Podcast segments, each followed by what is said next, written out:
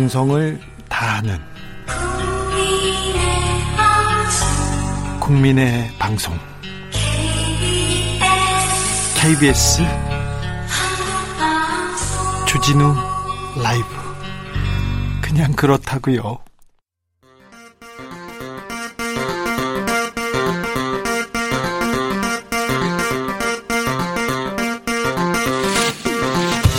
주진우 라이브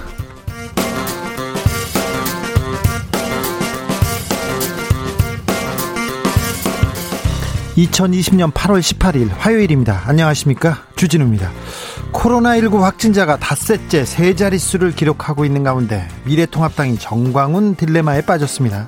지난 8월 15일 광화문 집회에 통합당 홍문표 의원, 김진태, 민경욱 전 의원이 참석한 것을 두고 더불어민주당이 통합당이 광복절 집회를 방조했다고 했는데요. 김종인 비대위원장은 유치한 정치는 그만하라고 받아쳤습니다. 정치권 소식 기자들의 수다에서 짚어봅니다.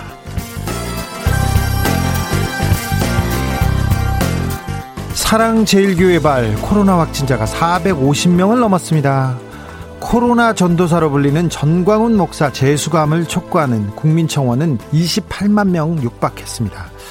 보석으로 풀려난 후에 매일 집회를 열었다는 사랑제일교회 정광훈 목사의 집회 스타일 현장 다녀온 취재 기자에게 물어보겠습니다.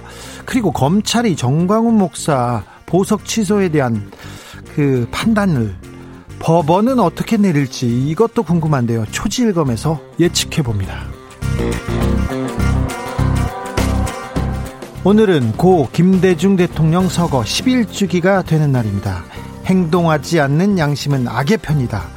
45년 전 박근 박정희 유신 정권 시절에 대중을 향해 외친 고 김대중 대통령의 육성이 공개됐습니다. 45년 전 김대중 대통령의 외침 행동하는 양심이 요즘 정치권에 어떤 울림을 주는지 주필에서 짚어보겠습니다. 나비처럼 날아 벌처럼 쏜다. 여기는 주진우 라이브입니다.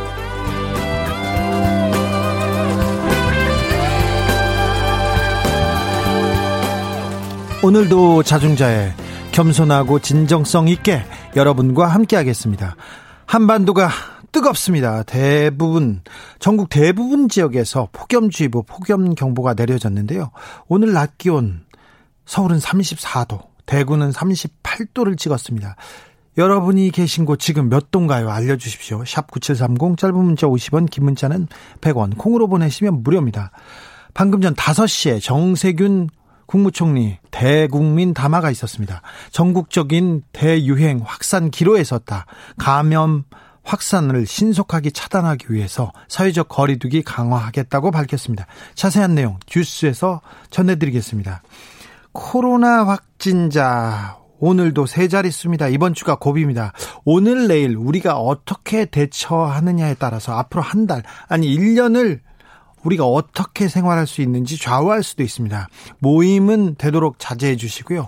커피 전문점 거기도 조심하셔야 됩니다. 손 씻기, 마스크 쓰기 지켜 주십시오. 그럼 오늘 순서 시작하겠습니다.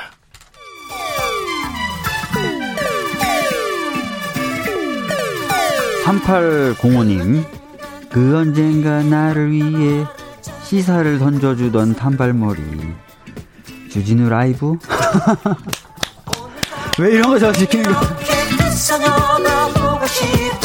단발머리 휘날리며 늘 진실을 쫓겠습니다. KBS 일라디오 주진우 라이브.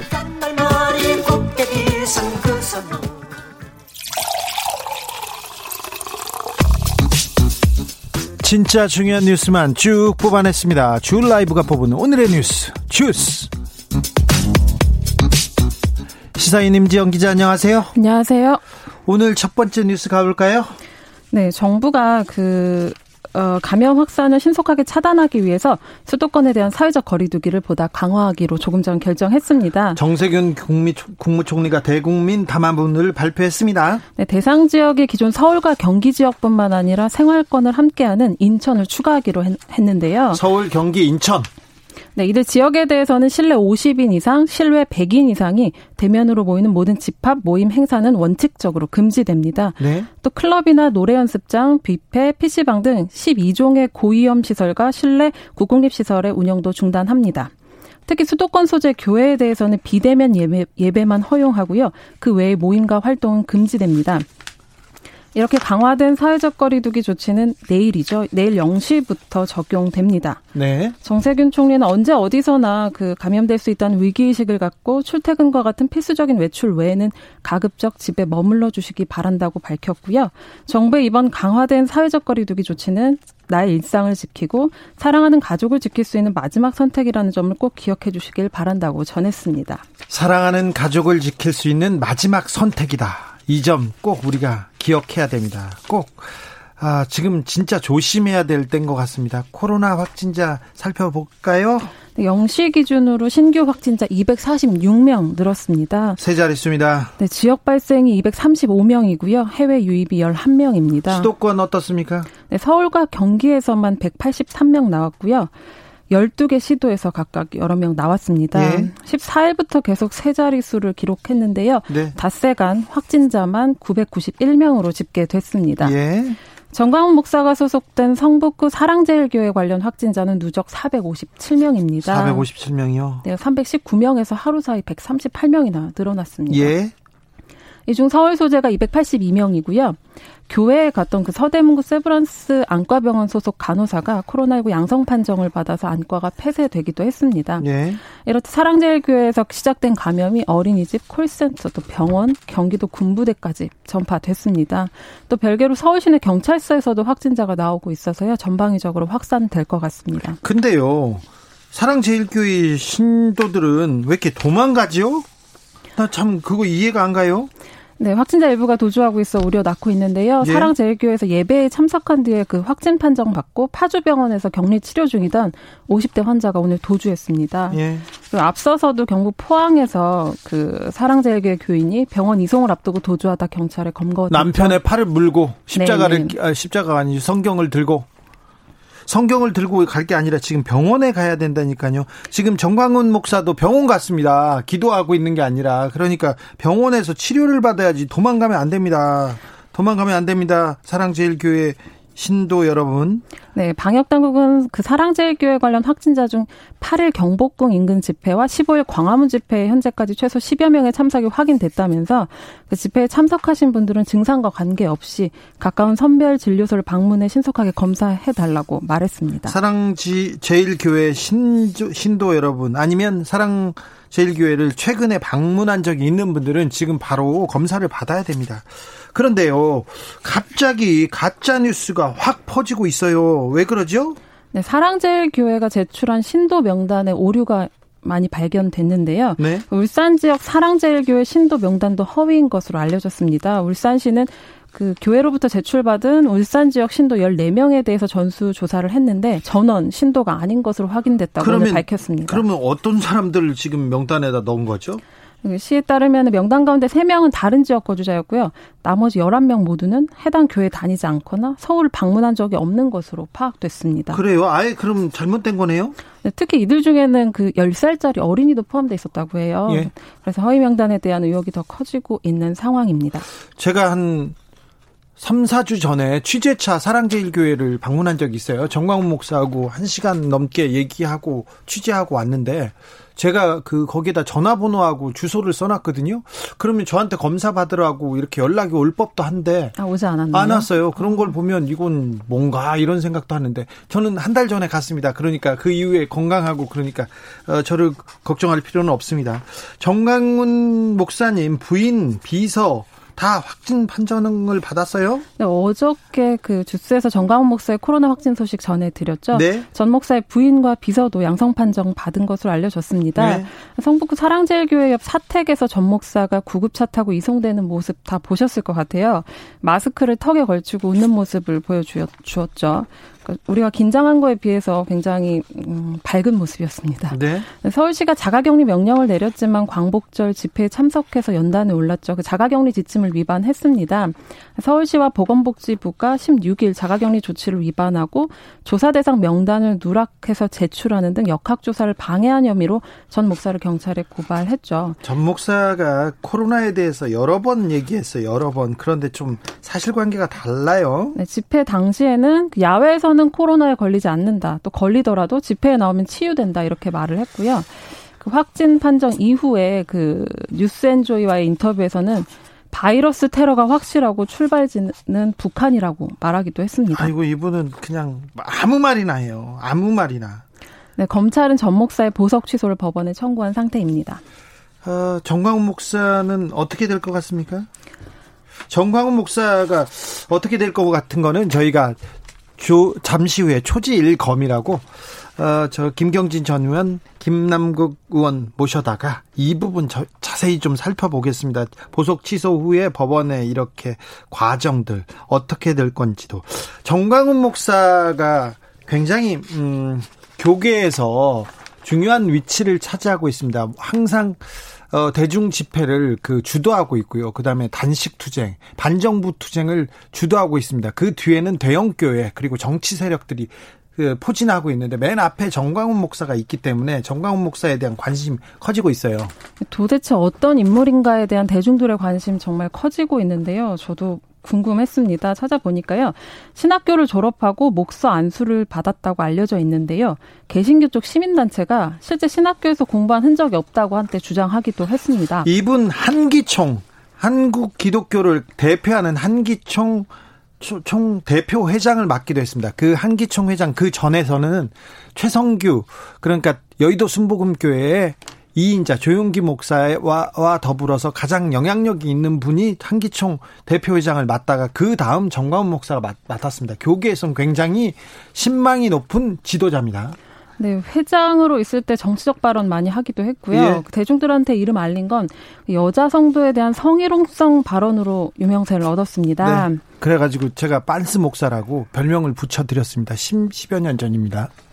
네, 그 정확히 제가 그랬어요. 네, 죄송합니다. 구체적으로 그 사례를 입에 담기도 좀 그럴 정도인데요. 네, 별명이 그렇다고요. 예. 네. 2012년에는 총선을 앞두고 기독 자유민주당 창당을 주도했고요. 기독 자유민주당 저 창당했습니다. 그때 창당을 주도했는데요. 뒤에서 크게 돈을 대고 도와준 사람은 조용기 목사와 다른 그 대형교회 목사였고요. 그때 창당을 주도하고 전국 지구당을 만들고 다닌 분이 정광훈 목사입니다. 네, 지난해에는 문재인 하야 범국민 투쟁 집회에 그 황교안 전 자유한국당 대표와 자리를 하기도 했습니다. 지난해부터 저 문재인 하야 범국민 투쟁 이거 쭉 진행하고 있습니다. 미래통합당하고 손잡고 계속 하고 있는데요. 그때도 맨 앞에 선 사람이 그리고 어 그 청와대 앞에서 집회를 주도한 분이 정광훈 목사입니다. 네, 2018년 대선 국면에선 공직선거법 위반 혐의로 징역 6개월 집행유예 2년 선고받았는데요. 그래서 선거운동을 할 수 없는데도 그 이후에도 강화문 집회에서 특정 정당의 지지를 호소해서 공직선거법 위반으로 3월에 구속 기소가 됐는데 한 달 뒤에 보석으로 풀려났습니다. 그때 뭐 교계에서 굉장한 탄원서와 어, 압박이 있었다고 합니다. 어제 주스에서 전해드린 대로 그 이 사건과 관련될 수 있거나 위법한 일체의 집회나 시위에 참가해서는 안 된다는 조건이 달렸었는데요. 네. 네, 그리고 그가 그 담임 목사로 있는 사랑제일교회는 1995년부터 장희동에 자리 잡고 있습니다. 네. 95년이 아니라 좀 더 그 전부터일 것 같은데요. 장희동은 95년이고요. 네. 80년대에 다른 곳에서 시작했다고 합니다. 한경직 목사가 그러니까 한경직 목사 북에서 이렇게 내려오신 한경직 목사라고 대, 그 대형 교회 세문안 교회 목사님이시죠. 그리고 굉장히 그 교계에 그 큰 영향력이 있는 분인데 그분이 돈을 줘서 제일 먼저 사랑제일교회 를 만들었고 그리고 장희동에 자리를 잡았다고 정광훈 목사가 주장하고 얘기하신 겁니다. 이거는 네, 재개발 지역으로 묶이면서 철거 문제로 서울시하고 조합 등하고 갈등을 빚었는데요. 네. 보도에 따르면 서울시 등이 그 82억여 원 제시했는데 교회는 500억대 보상 요구하고 있다고 합니다. 네, 그래서 어, 계속해서 버티고 있는데요. 버티고 있는데 이사를 안 가고 그 주변은 재개발 지역은 다 이사 갔는데 이분만 버티고 있어요. 그러면서 아니 수백억짜리 돈을 수백억 줘도 이만한 교회를 못 짓는다. 그런데 82억 주는 게 말이 되느냐. 더, 더 내놔야 된다. 그래가지고, 아니, 이게 법적으로 82억 원을 주기로 돼 있고, 다른 주민들도 다 받고 나갔기 때문에 그것만 받고 가야 된다. 안 된다 하고 지금 얘기하고 있는데 그래서 제가 목사님한테 말씀드렸어요. 그게 알박기라고. 네. 네. 명도 소송에서 패소하기도 했죠. 예. 신도들이 안에서 단체 숙박을 하기도 했다고 합니다. 네. 네. 최근에도 그랬다고 합니다. 어, 교계에서 과격파로 이렇게 알려지고 있는데요.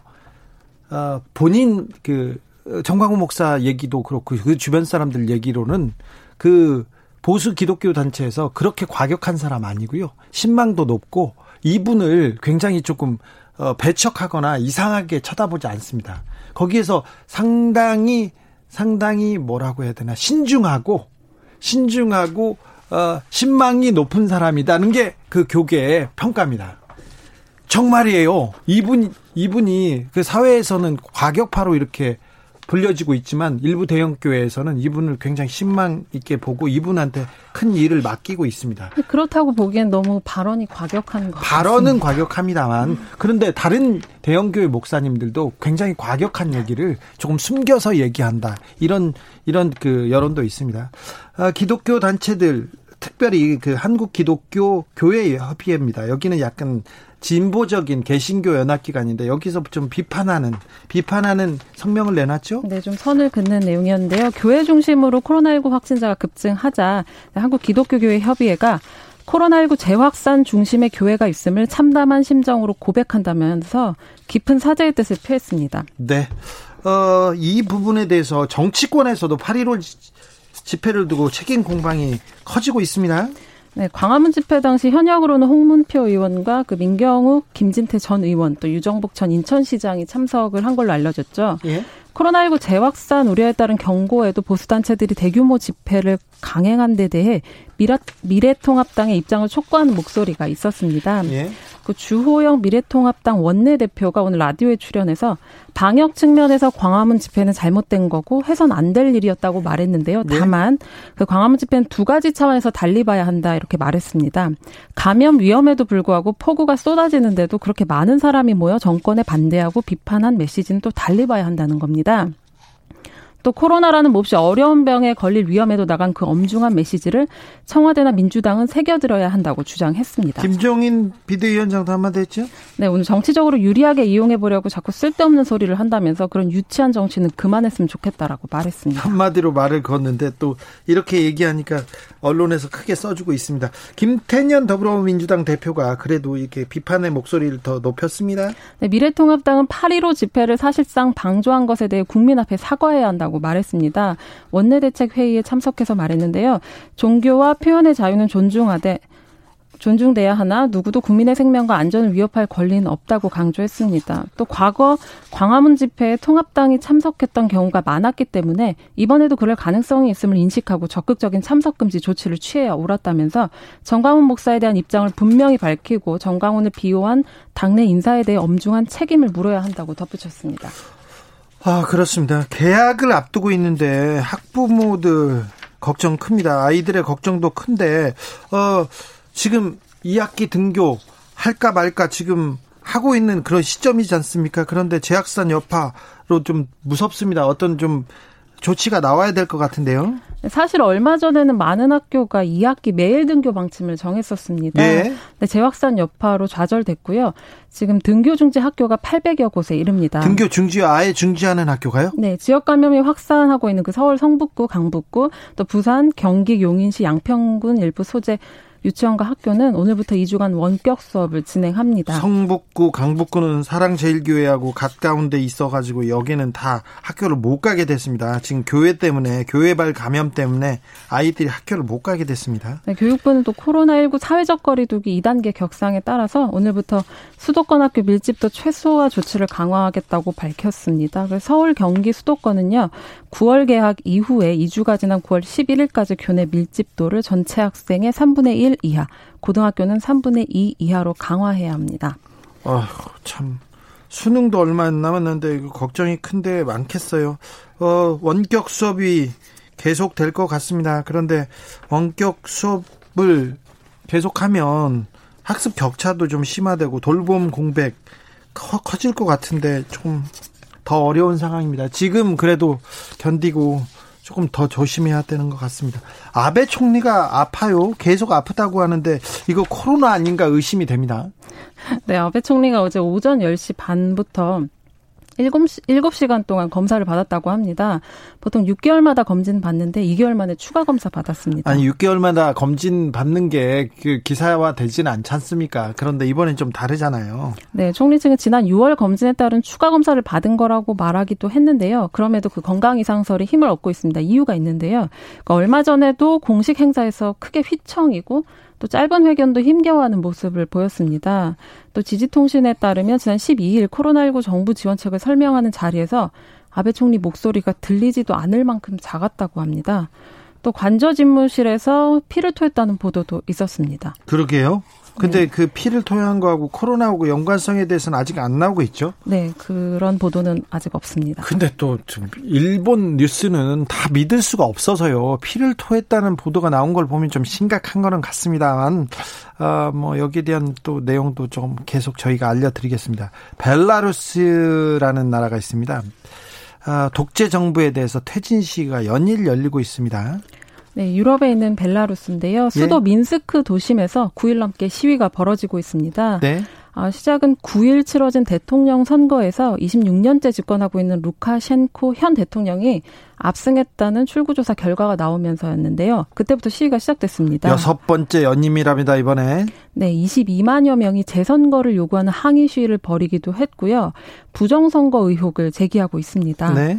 루카셴코 대통령은 벨라루스가 독립 한 1994년부터 26년째 대통령 맡고 있고 러시아로부터 독립했죠? 네. 유럽의 마지막 독재자라고 불립니다. 네. 네, 루카셴코 대통령은 권력을 나눌 수 있다 이번에 이런 뜻을 밝혔는데요. 그렇다고 해도 재선거 요구는 받아들일 수 없다고 일축했습니다. 네. 이번 대선의 야권 후보였던 스베틀라나 티아노스카야라는 그 여, 여성 지도자가 있는데요. 아유, 이름이 참 어렵네. 여성 지도자입니다. 네, 국가 지도자가 될 준비가 됐다 이번에 이번 시위를 두고 그렇게 말하기도 했습니다. 이분은 그 근데 남편 대신에 출마한 거죠? 네, 대선 출마를 준비하다가 그 체포됐어요. 반체제 인사인 세르게이 티아노스키의 부인입니다. 예. 남편 대신해서 출사표 던졌고요. 이번 시위로 7천 명 가까이 체포되고 수백 명 부상자 나왔습니다. 사망자도 나왔는데요. 러시아가 대통령 측의 군사적 지원을 약속하자 EU 회원국 정상들이 긴급 회의를 소집해서 시위대의 연대의 뜻을 전하기도 했습니다. 더 큰 피해가 없었으면 합니다. 그 민주화 씨가 또 열매를 맺기를 또 기원해 봅니다. 여기까지 하겠습니다. 추스 임지영 기자 감사합니다. 네, 고맙습니다. 8517님이 초등학교 4학년 아이가 이번 주 개학했는데 학교 가기가 다시 무섭답니다. 마스크 착용, 손 씻기 시키는 대로 잘 합니다. 학교에서 친구들과 대화 못하고 놀지 못해도 가는 것만으로도 즐거워했습니다. 집 학교만 오가는 아이들이 하, 무섭다고 하니 진짜 가슴이 무겁습니다. 이 아이들이 마음껏 공부하고 마음껏 뛰놀 수 없게 만든 어른들 좀 반성해야 됩니다. 지금 조심해야 됩니다. TV 배너님 지금 코엑스인데요. 사람들 긴장감 하나도 없어 보이고요. 커피숍마다 사, 마스크 없이 사, 사람들 자유롭게 이야기합니다. 어이구 그래요? 다른 동네는 지금 굉장히 무서워서 커피숍에 사람이 없던데요.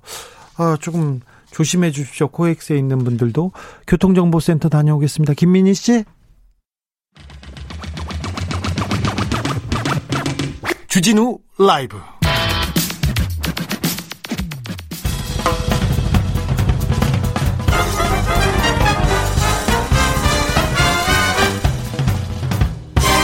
훅 인터뷰.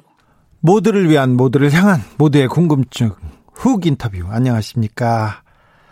천광훈 목사가 이끄는 사랑 제일교회발 코로나 확진자 수가 무섭게 늘고 있습니다. 오늘 기준으로 457명입니다. 457명. 그런 가운데 정광훈 목사가 보석으로 석방된 후 매일 집회를 열었다 는 그런 얘기가 지금 들려옵니다. 집회 현장에서 이런 말도 했답니다. 코로나 방역에 협조하면 정부와의 싸움에서 지는 거다. 이런 말을 하니까 신자들이 계속해서 그 방역 당국에 협조하지 않고 막 도망가는 것 같아요. 그래서 그 집회 현장 한번 그 알아보겠습니다. 사랑제일교회 집회 현장 다녀온 뉴스엔조의 이용필 기자에게 물어보겠습니다. 안녕하세요. 네, 안녕하세요. 네. 정광훈 목사 집회장에 다녀오셨어요? 언제 다녀오셨어요? 예, 지난주 토요일인데 8월 15일 다녀왔습니다. 8월 15일이요? 어이 코로나 검사, 걱정님인데 코로나 검사 하셨어요? 네, 저 받았고요. 네. 괜찮습니까? 예, 겨, 이제 결과 기다리고 있습니다. 결과 기다리고 있어요? 예, 아, 예. 네. 아, 그러셨구나. 현장 분위기가 어땠습니까? 들어갈 때부터 사랑제일교회는 입구, 교회 입구부터 다 막혀 있어서 그 네. 신자가 아니면 못 들어간다고 하던데요. 아, 그러니까 지난 집회가 이제 8.15 집회가 이제 광화문 광장에서 열렸거든요. 예? 예, 예. 그래서 이제 광화문 광장에서 열렸는데 코로나가 확산하는 중인데 예? 이렇게 많은 사람이 모여도 되나 싶을 정도로 이렇게 예? 사람들이 많이 왔거든요. 예? 이제 서울 수도권뿐만 아니고 전국 각지에서 관광버스를 대주해서 참석했는데 네, 주로 이제 극우 개신교하고 시민단체들이 참여를 했습니다. 아, 그러니까 지금 사랑제일교회 집회에 간 게 아니라 광화문 집회에 사랑제일교회 신, 신자들을 지금 취재하신 거죠? 그, 그렇죠, 그렇죠. 네. 아, 그때 사람들 많이 모였죠. 근데 음식도 나눠 먹고 노래도 부르고 그 외치는 사람도 있고 그러더라고요. 예, 예. 아무래도 이제 그날 이제 덥고 습하고 이제 비도 오다 보니까 사람들이 이 주변에 있는 은행 ATM기, 예. 이제 광화문 역사 안, 그리고 편의점, 어, 식당, 이 카페에서 이제 들어가서 이렇게 쉬기도 하고 또 비가 안 올 때는 밖에서 식사도 하기도 하고 또 이제 그 실내 같은 경우는 마스크를 벗은 사람들이 또 적지 않았고요. 아니 그 비 오는 상황이었고 그 광화문에 그 사람들이 많이 그 식당 커피숍마다 사람들이 좀 많았을 것 같은데요. 네, 엄청 많았고 진짜 카페 같은 경우에는 진짜 미어 터질 정도로 많았습니다. 거기가 왜냐면 이제 시원하니까 에어컨 있고 또 예. 밀폐가 돼, 또 이제 문도 닫혀 있고 하니까는 예. 밖은 엄청 습하고 좀 이렇게 불쾌지수 조금 높은 그런 상황이었거든요. 그 당시에 예. 예. 그 당시에 그러다 보니까는 네. 예. 그 당시에 그 사랑제일교회 말 코로나 확진자가 나왔어요. 그래서 사랑제일교회나 교회 쪽에서 조금 이런 거 걱정하지 않았습니까? 마스크 껴라, 전파를 그 최소화하기에 대해서 예방책 뭐 이런 그 발, 방송하고 그러지 않았습니까? 이제 뭐 사랑제일교회에서는 이제 그 전날 14일 전날 밤에 문자 메시지를 통해서 어 예, 집회에 나오지 말라고는 그렇게 얘기를 했거든요. 예, 문자는요? 예, 문자는 그렇게 했는데 어, 다음 날 이제 그 교회 응답기를 들어보니 이제 12시까지 광화문으로 와라. 또 예. 이런 게또 앞뒤가 안 맞는 그런 참여를 독려하는 예, 그런 상황도 있었습니다. 참여를 독려하고 뒤에서 그 알리바이를 만들려고 이렇게 문자를 보낸 건가요? 아니면 반대인가요? 참여하지 네. 말라고 이게 지금 일단은 혼선- 뭐 정광훈 목사는 참여하지 말라고 얘기를 했다고 하고요. 네. 또 문자도 보냈다 우리는. 근데 이제 어, 그런 응답기에 대해서는 어, 좀 누가 이렇게 해명을 해주지는 않더라고요. 응답기라고 하면 사랑제일교회 전화를 하면 그렇게 응답한다는 거죠? 예, 예, 맞습니다. 네. 음, 허위 명단을 그 당국에 사랑제일교회에서 이렇게 제출했다는 의혹도 있는데 이건 어떻게 보세요? 근데 이제 교회 측이 이제 주장한 바에 따르면 예. 그동안 지금까지 교회가 수십 년간 누적돼 온 교인 명부를 예. 당국에 잘못 전달했다. 예. 아, 그래서 좀 그런 바람에 행정적인 착오가 있었다는 행정적. 하거든요. 예. 예, 그렇죠. 그래서 얼마 전에 이제 최신 명단을 제작성해서 방역 당국에 제출, 제출했다고 이렇게 주장을 하고 있고요. 예. 어, 근데 다만 한 가지 인정하는 게 뭐냐면 이 사랑제일교회의 외부인, 그러니까 교인 말고도 그러니까 정광훈 목사를 이제 소위 이제 좋아하는 사람들, 네. 그러니까 외부인들이 예, 자주 왔다 갔다 하는데 많이 왔죠? 그렇죠. 근데 이제 그런 사람들의 명단이 누락돼 있을 수는 있다. 예. 예. 그래서 이제 외부인이 좀 제대로 관리가 안 됐다. 예. 고 어느 정도 인정하는 측면도 있습니다. 예. 아, 그래요? 네. 집 회 참여, 참여를 제한한다는 보석 조건을 달고 정광훈 목사가 보석으로 풀려났는데 네네. 그 이후에도 여러 차례 집회를 열어, 열기도 하고 참여하기도 했어요. 맞습니다. 예? 근데 이제 어 본인은 이제 특히 이제 8월 15일 대회가 가장 지금 사실적으로 논란이 되고 있지 않습니까? 네. 근데 이제 본인은 어 자신이 이제 법원이 허가해준 집회에 참석해서 5분 정도 말한 게 전부다. 예. 그리고 이 집회는 이 보수 단체라는 음, 곳에서 개최를 했고 어, 자신과는 무관하다. 예. 라고 이렇게 주장을 하고 있거든요. 그런데 이제 사실 이번 집회 같은 경우에는 전 목사가 5월부터 준비를 해왔고 예. 유튜브나 일간지 광고 등을 통해서 그렇죠. 아, 줄곧 이 집회에 홍- 나와달라. 예. 아 이게 뭐 문재인을 끌어내자 예. 이렇게 홍보를 해온 만큼 어, 관계가 없다고 보기에는 어렵죠. 아, 네. 기자님, 네, 3.1절이나 8.15때 네, 보수 기독교 단체에서 계속 그 반정부 집회 열었지 않습니까? 그렇죠. 예, 예, 그때 이제 정광훈 목사가 중요한 역할을 했고 그렇죠. 다른 대형 교회는 어디 어디에서 이렇게 여기에 사람들이 사람들을 동원하고 여기에 참여했습니까? 이제 그 이제 정광 목사가 좀 구체적으로는 작년 10월부터 광화문 일대에서 계속 매주 토요일마다 대형 집회를 해왔는데요. 네. 근데 이제 대형 교회가 사실 부담을 많이 느껴 했거든요. 예. 대형 목사들이 구체적으로는. 예. 그래서 선을 좀 그었고 어, 그 대형 교회 단위 일부 어떤 성향을 같이 하는 뭐 장로들이나 교인들이 개별적으로 나와서 한 사례는 있는데 네. 뭐 어떤 뭐 목사들이 지지를 한다거나 뭐 그런 어, 경우는 좀 드물었고 예. 어, 특히 좀 그나마 좀 함께했던 목사가 이제 장경동 목사 있지 않습니까? 예. 예. 목사. 네. 이제 그분이 좀 함께한 적은 있, 있긴 합니다. 네. 어, 네. 그런데 3.1절 8.15만 그 되면 나라를 지킨다고 이렇게 목사님들 그리고 어, 교회 신자들이 대, 대규모 전국에서 동원되고 있는 거는 맞잖아요. 네네.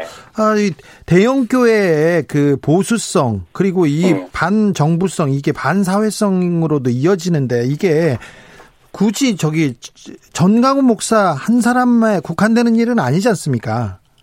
그렇죠. 이제 사실 이제 그 문제는 어떤 반사회성과 관련해서는 어떤 이제 교계, 이제 기독 교계가 좀 나서서 좀 제재를 하고 예, 어, 좀 이렇게 합리적으로, 상식적으로 갈 수 있게끔, 어, 지도를 해줘야 되는데, 지금 이제 그렇게 해줄 만한 사람이 없다는 거죠. 네, 이제 뭐, 이제, 그, 예전에 뭐 조용기 목사라든지, 뭐 김사마 목사라든지, 뭐 이런 분들이 있었는데, 지금은 이제, 어, 이를 좀 끊어줄, 예, 좀 이를 제재해줄 만한 교계 리더가 없다. 예, 그래서 좀, 그렇기도 하고 또 이번에, 어, 정광 목사가 워낙에 이제 사회적으로 좀 이런 논란의 이슈에 막 서다 보니까는, 어, 좀 성향을 같이 하는 사람들이 이제 정광훈 목사를 이제 리더로 받아들이고, 뭐, 하자는 대로 이렇게 따라가는 그런 상황이 좀 지금까지 연출된 게 아닌가 싶습니다. 근데 그 많은 기독교인들 개신교계에서도 정광훈 목사를 좀 우려하고 걱정하고 좀, 어, 좀 자정 노력하자 이런 목소리도 있을 거 아니에요. 예, 있죠. 네, 있는데, 이번에 특히 이제 지금 한국 기독교 교회 협의회라는 일종의 이제 교계, 이게 기독교계 안에서 좀 진보 성향의 단체가 있는데, 네. 입장문을 최근에 이제 발표를 했거든요. 예. 한 코로나 19의 재확산 중심의 교회가 있다. 그래서 이제 국민들의 이제 사과의 뜻을 밝히기도 했는데, 네, 아, 이제 그럼에도 불구하고, 어, 조금은 여전히 좀 이런 정광훈 목사를 지적하는 비판의 목소리가 아직은 교계 안에 좀 적은 게 사실입니다. 그 렇죠.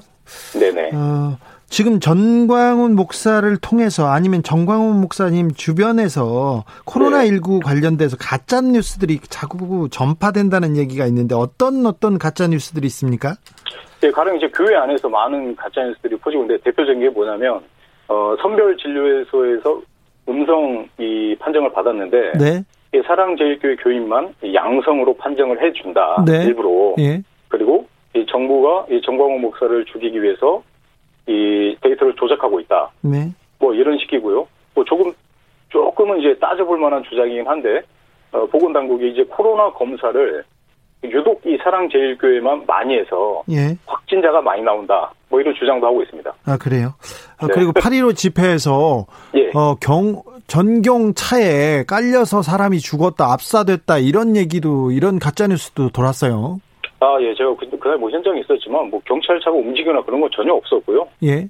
예, 그건 일종의 좀 음, 가짜 뉴스고 예. 어, 좀 뭔가 자극하기 위한 예, 하나의 좀 예, 가짜 뉴스로 보고 있습니다. 네. 전광훈 목사가 어제 그 예. 코로나 확진되고 구, 구급차를 타고 병원에 가는 과정이 언론에 좀 나왔지 않습니까? 예, 저도 봤는데요. 예, 예. 근데 그 마스크를 턱 밑에 쓰고 좀 웃고 뭐 통화하면서도 그렇게 여유를 보이고 그랬는데 예. 이전 목사의 행동 이렇게 어떤 이유가 있다고 보십니까 기독교계에서는? 아, 크게 저는 저 의미, 그러니까 기독교회에서는 별로 관심이 없고요. 네. 크게 이제 의미 부여는 하지 않고 있는데 아마 좀 민망해서 그런 거 아닐까요? 본인은 걸리지 않는다, 뭐 야외에 나오면 걸리지 않는다, 뭐 집회에 나오면 치유가 치유가 된다 이렇게 주장을 했는데 본인이 이제 확진 판정을 받으니까 좀 민망해서 그런 게 아닐까 싶습니다. 예. 사랑제일교회가 전국적인 교회입니까? 이렇게 왜 전국 전국적으로 신도들이 다 어 그 장위동에 성북구 장위동에 있는 교회에 와서 이렇게 어, 예배를 드리고 지금 수련회 참석하기도 했어요. 네네. 일종의 어, 사실 이제 전국구 교회는 아니고 장희동에 있는 그냥 어느 정도의 좀 규모가 있는 어, 중용 교회였는데 정광훈 목사 작년 6월에 이제 한기총 대표장이 되면서 문재인 대통령의 하야를 선언을 하고 예. 어, 그때부터 일종의 이제 한국 교회가 좀 보수적이지 않습니까? 예. 그리고 좀 어떤 반정부를 지지하는 그런 집회에 나와서 같이 목소리 내고 계속 줄곧 하니까는 그런 뜻에 동조하는 사람들이 하나둘 밀려들면서 예. 지금 한 3, 4천 명까지 이렇게 늘어나는 예, 이- 지금 이런 상황까지 오게 된 것 같습니다. 기자님 교회 다니시죠? 네, 예. 그런데 그 이 사회를 훌륭하게 좀 만들려는 그렇게 헌신하는 아, 아, 신자들 많습니다. 계신 교회도 많고요. 그런데 정광훈 목사가 지금 우리나라 교회 목사 중에 가장 영향력이 있고 가장 이름값이 있는 목사가 돼버렸어요. 예, 예, 전. 전체 개신교를 대표하는 것처럼 비춰지는 건데 이 네. 개신교에서는 왜 움직임이 없을까요? 대형교회 목사님들도 그렇고요. 아, 일종의 참 이게 그 참 어려운 질문이기도 한데요. 그 사실 이제 개별적으로 만났을 때는 많이 비판을 하죠. 어, 정광 목사 그래서는 안 된다. 좀 자중해야 된다. 아, 개별적으로 개별적으로 기자님을 만났을 때는 그렇죠. 예. 예. 그런 얘기를 하는데 이거 공식적으로는 그 얘기를 못 하는 게 어, 여전히 교회 안에 어떤 이 정치적으로 조금은 좀 한쪽으로 치우친 분들이 있고 예. 이제 그런 분들 중에는 뭐 장로도 있고 어, 좀 그러다 보니 어떤 권력을 가진 분들이 있기 때문에 어느 정도 좀 눈치를 보는 분들도 계세요.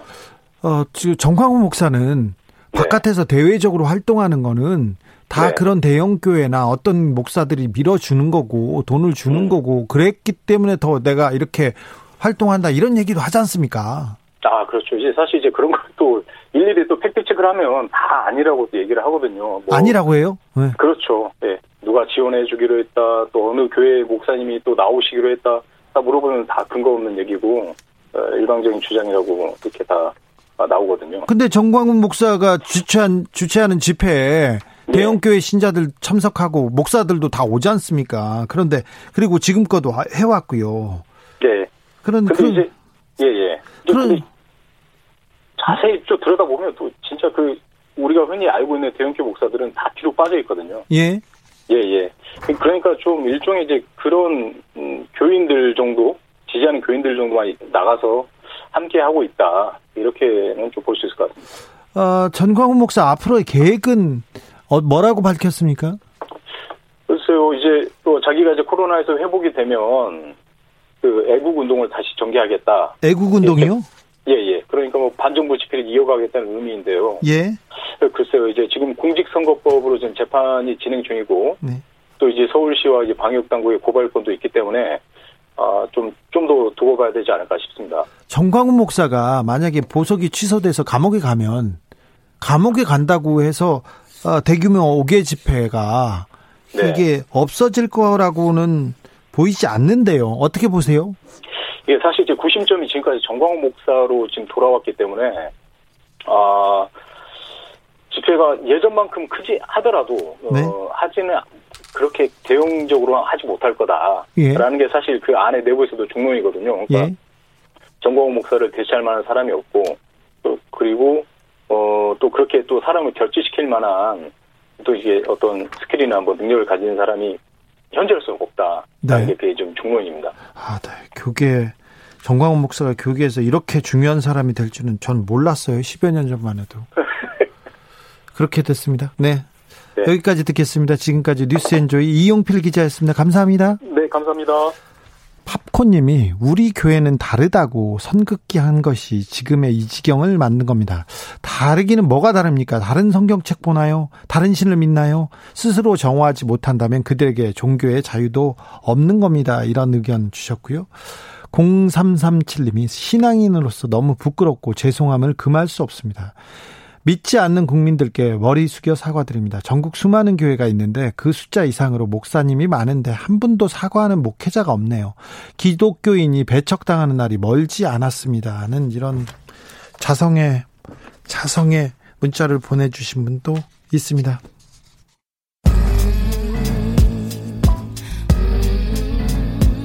나비처럼 날아 벌처럼 쏜다. 주진우 라이브.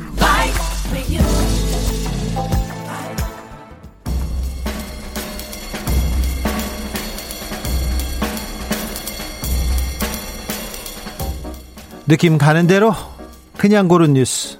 여의도 주필. 행동하지 않는 양심은 악의 편. 김대중 육성 45년 만에 최초 공개 KBS 기사인데요. 고 김대중 전 대통령이 서거한 지 10일죽이 되는 날입니다. 고인이 생전에 행동하는 양심 이렇게 강조했습니다. 45년 전 박, 박정희 유신 정권 시절에 대중을 향해서 이렇게 외쳤는데 그 고인의 육성 한번 들어보겠습니다. 행동하지 않는 양심은 결국 악의 편이라고 방관은 최대의 수치입니다. 비겁은 최대의 지향입니다. 생각하는 국민, 행동하는 국민, 나는 자수습니다. 아, 목소리 힘이 있습니다. 행동하지 않는 양심은 결국 악의 편, 방관은 최대의 수치. 비굴은 최대의 죄악입니다. 생각하는 국민, 행동하는 국민이어야만이 살 수 있습니다. 이렇게 얘기했습니다. 아, 김대중 대통령이 2009년 6월에 연설했는데요. 그때 유언가도 같은 말을 했습니다. 행동하지 않은 양심은 행동하지 않는 양심은 악의 편입니다. 여러분. 아,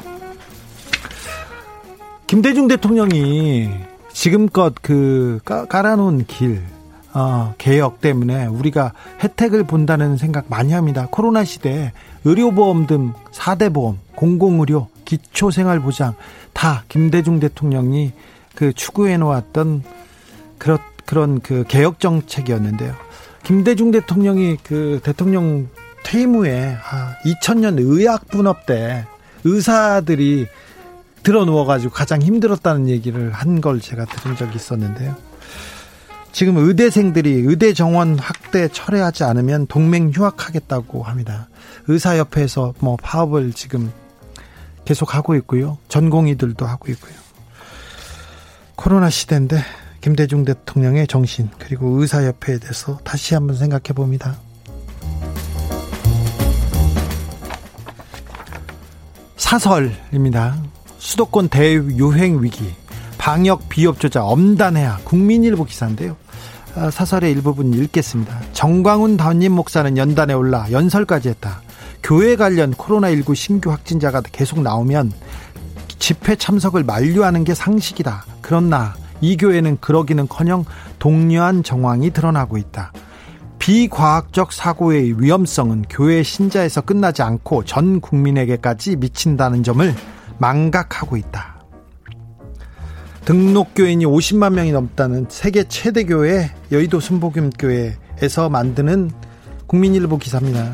근데 국민일보를 만드신 조윤기 목사님 그리고 최성규 목사님 정광훈 목사하고 손잡고 한기총 만들었지 않습니까? 한기총 대표회장 서로 이렇게 정광훈 목사한테 물려준 게 누굽니까? 목사님들이지 않습니까? 그리고 기독당 만들고요. 대규모 장애 집회 연 곳도 다 목사님들이 하셨잖아요. 지금것이요.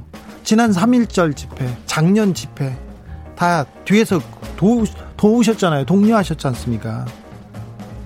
정광훈 목사가 뭐 공개적으로 조용기 목사가 어떻게 도와줬다, 이영훈 목사가 도와줬다고 얘기했습니다. 또 이영훈 목사는 검, 아니라고 얘기도 했죠. 그런데 비과학적 사고의 위험성은 교회 신자에서 끝나지 않고 전 국민에게까지 미친다는 점을 망각하고 있다. 아, 대형교회 목사님들한테 돌려주고 싶습니다. 아, 저, 조용기 목사님, 이영훈 목사한테 반사 이렇게 저, 저는 외치고 싶습니다. 방송에 소개하고 홈쇼, 홈쇼핑에서 팔고 방송계 뒷광고 실상 오마이뉴스 기사인데요. 유튜브 뒷광고 논란으로 최근 유튜버 중에 사과 방송하고 자성의 목소리 내는 거 보셨죠? 그런데 5년 전에 비슷한 논란이 있었어요. 수억 원대 과징금까지 무는 사건이 있는데 반성이나 사과는커녕 잘못된 행태는 더, 더 커지고 있습니다. 바로 방송사들입니다. 방송사에서 방송을 하고 홈쇼핑에서 연계합니다. 연계 편성합니다. 그러니까 건강 프로그램에서 난 몸에 좋다. 이건 몸에 좋다. 이건 먹고 암에서 나았다. 계속 하지 않습니까? 그런데 방송 조금 지나면 홈쇼핑에서 광고에서 그거 팔아요. 조사 결과 종편 그리고 SBS, KBS, KBS는 제외됩니다. KBS는 안 했답니다. SBS, MBC에서 이런 연계 편성 횟수가 너무 많습니다. 석 달간 조사했는데 2019년부터 2020년까지 석 달간 했는데 SBS가 127회, MBC 49회, TV조선 80회, 그리고 뭐 MBN 맞네요. MBN 105회, JTBC 37회입니다. 방통위에서 한 달간 조사했는데요. 한 달간 조사했는데 조사의 한 달 기준 평균으로 SBS 42회, MBC 16회, TV조선 27회, MBN 35회 이런 식으로 연계 편성을 했습니다. 연계 편성을. 댓글 보니까 그럴 줄 알았다. 홈쇼핑에 나오는 의사들, 한의사들 돈밖에 모르고 그렇게 방송하더라. 얘기하는 사람들이 있고요. 아, 지상파 방송에서 건강 프로그램 다 과장돼서 신뢰하면 안 돼요. 이런 얘기 많이 합니다. 특히 건강식품 막 사먹는데요. 이거 광고입니다. 광고. 그런데 왜 방송사에서는 자성의 목소리 안 나올까요? 유튜브들은 고개 숙여서 사과하지 않습니까? 왜 방송사에서는 사과 안 할까요?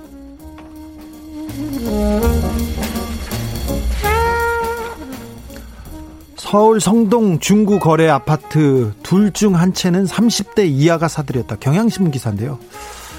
성동구하고 중구 이렇게 아파트 거래를 봤더니 6월 한 달간 이렇게 조사해 봤더니 성동구는요 30대 이하가 산 것이 52%를 넘었고요. 중구도 52%, 강서구 46.5%, 영등포구 45.1%입니다.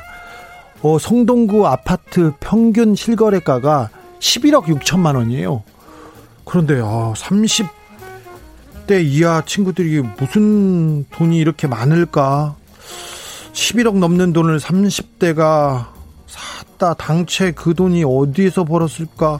이게 좀 의아하죠? 댓글들도 거의 의아하다는 내용들이 많습니다. 이렇게 공포심에 마, 공포심 때문에 아파트를 사고 집을 사는 그런 내용이 있는데요. 사실 언론에서 조장한 측면도 있지만, 아, 시민들이, 국민들이 두려워하고 있다, 무서워한다, 나는 집을 못 살 수 있다는 이 공포가 있다는 걸 또 정책 이반자들 조금 헤아려 주셔야 됩니다. 빚내서 집 사고 있습니다, 지금. 건강하지 않은 것 같습니다.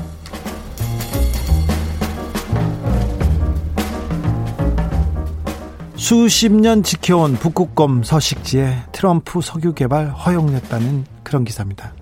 트럼프 행정국부가 북극곰이 사는 알래스카 북동부 거기는 북극권 국립 야생 보호구역입니다. 여기에서 석유 가스를 개발하기로 허용했다고 합니다. 북극권 국립 야생 보호구역은 북극곰, 술록 등이 살고 있는데요. 아, 여기는 원유 매장량이 북미 내륙에서 가장 많은 곳이었어요. 그런데 환경보호를 이유로 수십 년 동안 석유 시추가 금지되어 있는데 트럼프 행정부가 아, 트럼프 대통령 임기가 얼마 안 남았지 않습니까? 도장 찍어버렸습니다.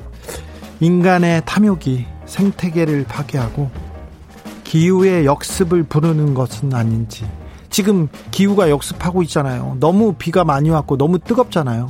북극권도 뜨겁다지 않습니까? 아이고 참 인간이 기후를 지구의 역습을 부르는 건 아닌지 그런 걱정을 해봅니다. 트럼프 대통령은 이명박 대통령하고 너무 비슷한 건 아닌지 저는 그런 생각도 해봅니다.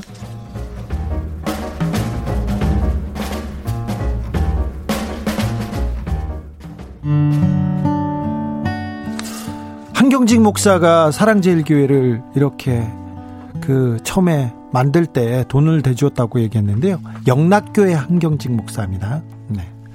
짙은에 사라져가는 것들을 들으면서 잠시 쉬었다 6시에 돌아오겠습니다. 한때 나를 지켜주던 눈빛이 한때 덮여주던 온기와